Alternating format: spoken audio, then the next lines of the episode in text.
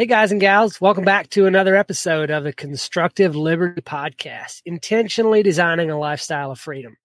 Today, I'm chatting with Rob Broad, Broadhead, who is a software developer with over 30 years of experience helping businesses find ways to improve productivity and reduce costs through technology and related solutions.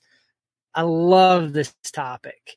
He is somebody who has started multiple side hustles and businesses over the years, the latest one being a successful consulting company that he's run for over 20 years. Rob, welcome to the podcast. Thank you. I'm glad to be here. Yeah, this one's been a long time coming. We've had some had some back and forth and some scheduling issues, but I'm glad we're finally able to make it happen.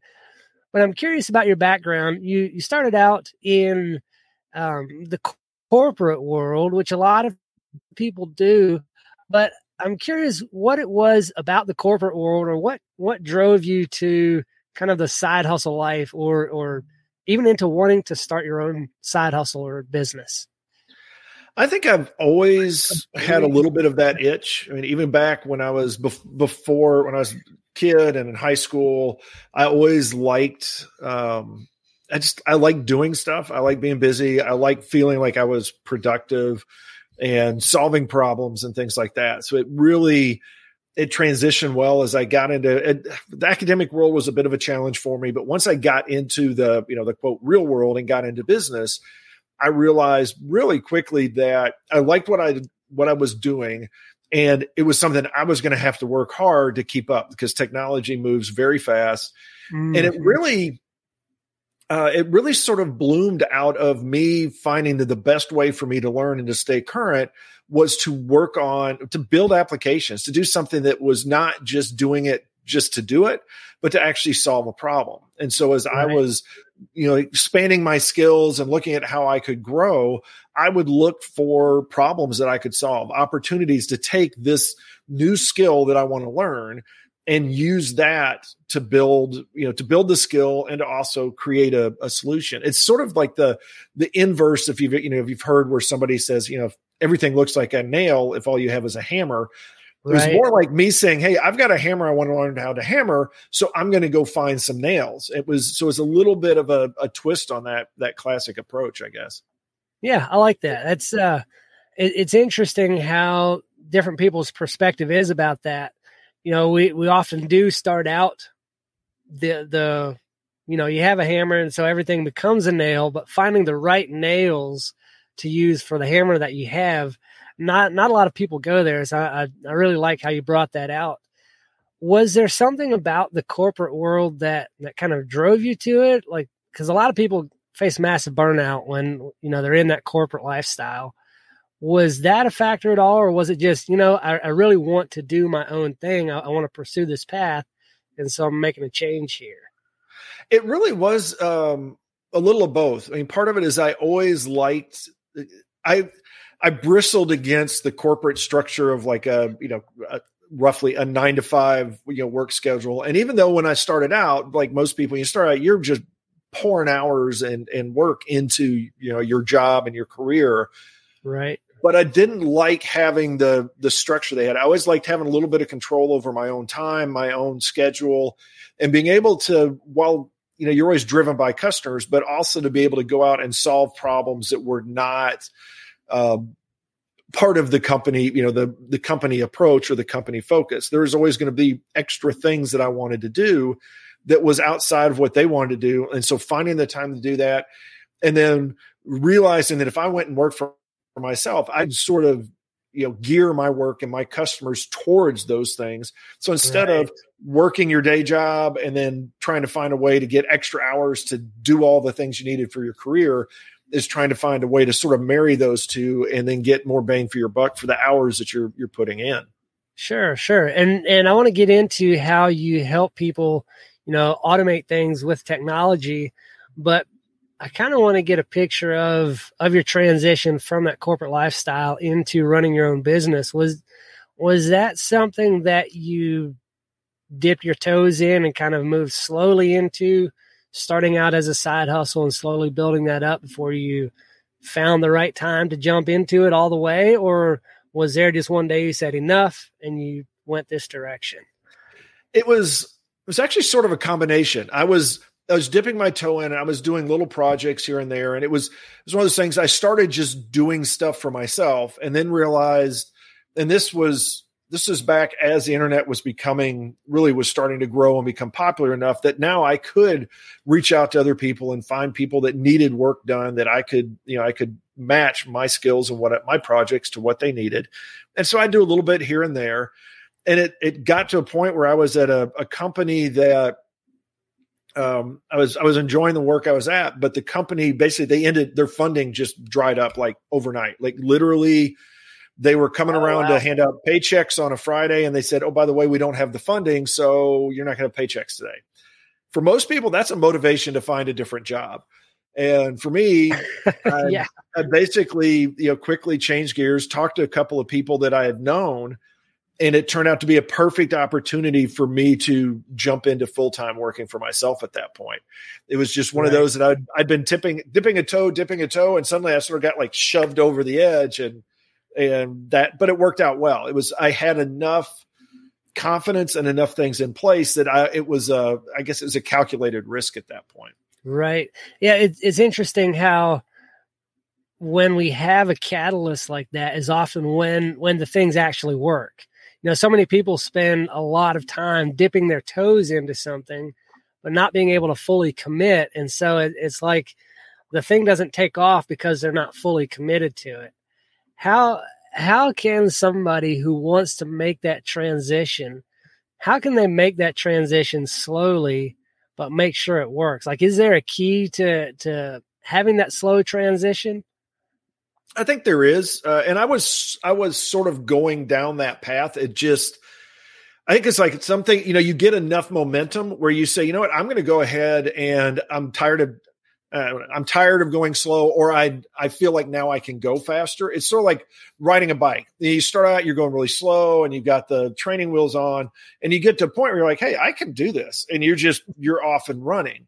Yeah. And that was really what I did. Is I I was taking, and it's and I, I talked to other people about this too, is it's a deliberate approach. Is you sort of plan out where I want to be, and then what do I need to do to get there? And that that's a lot of I think that that recipe for success is not just saying I want to have a business or I want to do, you know, create this product or do this service, but it's actually thinking about that beforehand. What does that look like? What is it that is going to have to be in place for you to do it? For me, it was things like I had to have a decent internet connection. I had to have a, a phone that was a you know a business phone that wasn't just my house phone. I had to have right. uh, you know later I had to get a cell phone, and you know this was back in the day when phones were on a you know on a cable on a wall before it was ever a cell phone, and a, a printer and a fax machine. And there's just things that a business has that I would look around and say, okay, when I'm in the office, I have these things. If I go home, I don't have all of this stuff. If I'm doing my own company, I have to have these things in place. And it includes things like, uh, for me, it was things like licensing certain software and having certain subscriptions and things like that that you don't always think about. But if you do sort of an incremental, you know, step by step, say, okay, I'm gonna I'm gonna dip a toe in, and I'm gonna look at what that what does that look like? What do I need? Uh, it goes back to a tool thing. If I was a carpenter, I would need to go buy a hammer and buy a saw and it's figuring out what those things are and then making sure that you have a plan to go do that to go right you know, get that tool use it make sure you're comfortable with it and then move on to the next step and along the way it's making sure that you're sort of you know, holding yourself accountable to say am i just sitting here you know twiddling my toes or am i actually starting to move forward yeah, sure. That that that makes perfect sense. Now, kind of going back to your main topic, the technology and automation, that's something that interests me to no end. Like anytime a new tool comes out, I'm just super fascinated and I I at least play around with it a little to see what all it can do, but I don't always have the time to dive in and really put it to its full use and and get the most benefit out of it where do you start when when working with customers? Or maybe talk about how you work with your clients first and then then we'll go into kind of how somebody can find the right tools and automation things to to help them out. Uh, well there are there's just so many tools and so many new tools coming out all the time that it's i think i I, I've given up a long time ago trying to keep up with everything. Right. Instead, I sort of switch it, and this is what I do with customers in particular because they're not, they don't have the time. They're doing business. They don't have the time to just be looking at what's out there. So instead, it's a focus on, and I always start with this: what are your major pain points? What are the problems that you're you're seeing? What are the things that particularly from an automation point of view, it's look at your schedule for the last, you know, the daily schedule, weekly schedule, maybe monthly schedule. What are things that are sucking up a lot of your time that if you didn't have that, you know, if it's not, and if it's directly working with a customer, that's great. But if it's not, then what could you, you know, what is it where if you could get that time back, you would, you know, be able to advance your company? And it's right. looking at those things. And then from there, it usually falls into certain areas. It's things like you know, uh, you know, keeping up with status with employees, or submitting timesheets, or you know, accounting related stuff, or all of the you know, every business has got its own time sinks, the things that it's just going to suck up, and so it's looking at those, and then okay, with that problem, let's go do a more focused search on what tools are out there that address that problem. And even with non-technical customers, sometimes I'll say, you know, it's with what you're doing.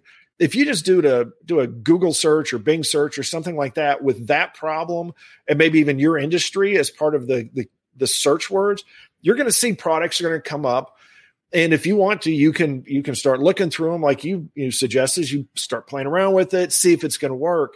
And it's it's typically I recommend you go in with the problem you want to solve and you know look at it. Does that tool solve the problem? Or right. if they you know if they would rather I do it, then I'm going to take a look at what their problems are.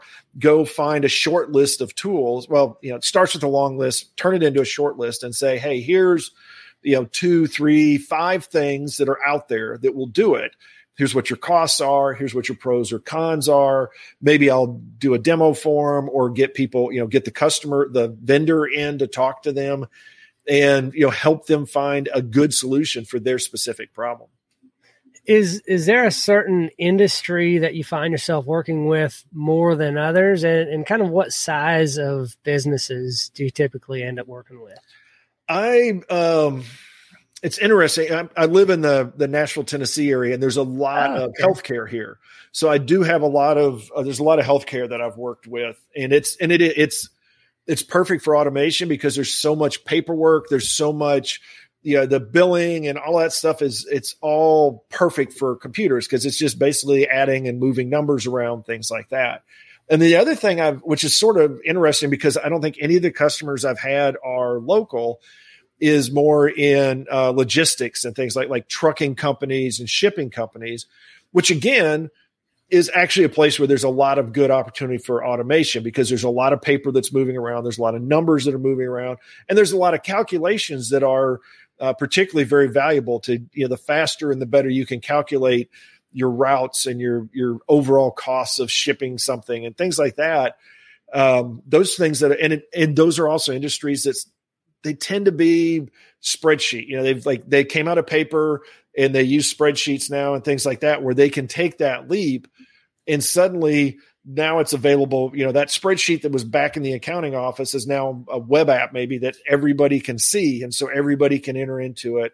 And those are and that again that's I guess to the size of the companies. They're typically I refer to them as mid-sized companies. They're not sometimes right. they're startups, but usually they're you know, three to five years in at least, they're they're established depending on whether it's products or services they've got what you would expect as a you know a mid-range level of customers. They don't have you know thousands and thousands of customers or millions of customers but you know they've got a good solid you know in a lot of these cases it's it's b2b kind of stuff. So it's you know they've got dozens or hundreds of customers that are that are regular that are still there and they're not they're usually private. They're not going to be uh, dealt with a few, but it's usually not a public company. So it's somebody that's in that that area where they they're like we're pretty comfortable where we're at. We've got the right number of employees, and their next step probably would be you know go to be a public company or or become a a, a big enterprise.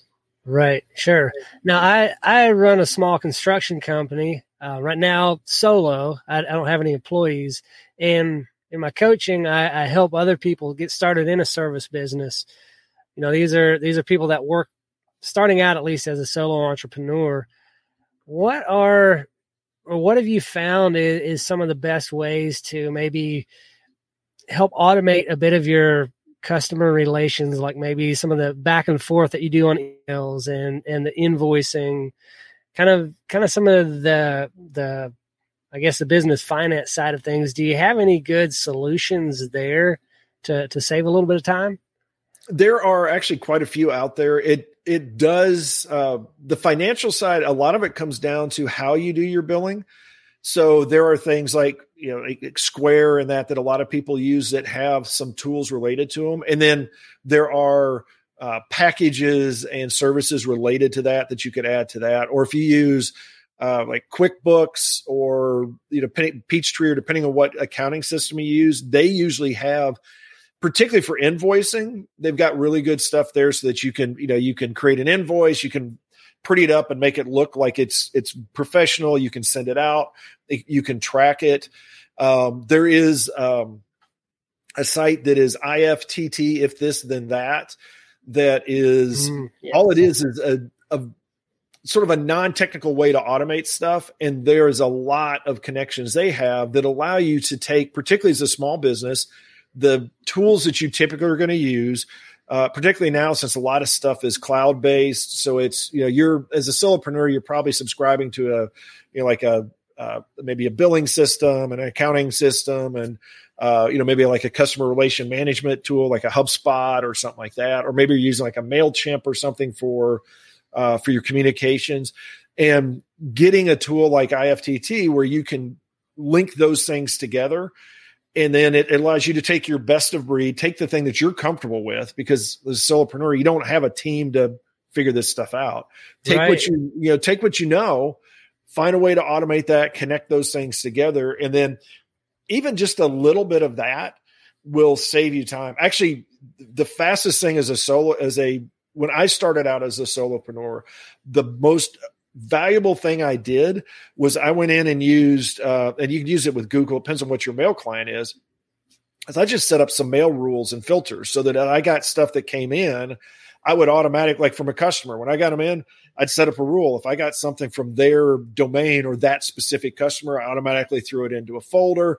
So whenever I needed to look for a specific person, I could just go jump to that folder. Boom, here's all their emails. it's just like something simple like that, but you spend a lot of time organizing that stuff. And it allowed me to quickly do it without spending any time. It's just the system does it for me. It's a like having your own little mail room where it's like, you know, it's thrown into the right bucket and then you're you're off and running. And it's all automated. You don't have to do that yourself. So mm-hmm. that's that's fantastic. How how did you decide, you know, kind of what you wanted to jump into? Do were you just following an interest or or was it that you saw a need and developed the interest in in filling that need? It was really uh, it was both. I started out just I had an interest and I had a, a general interest in technology. I like solving problems.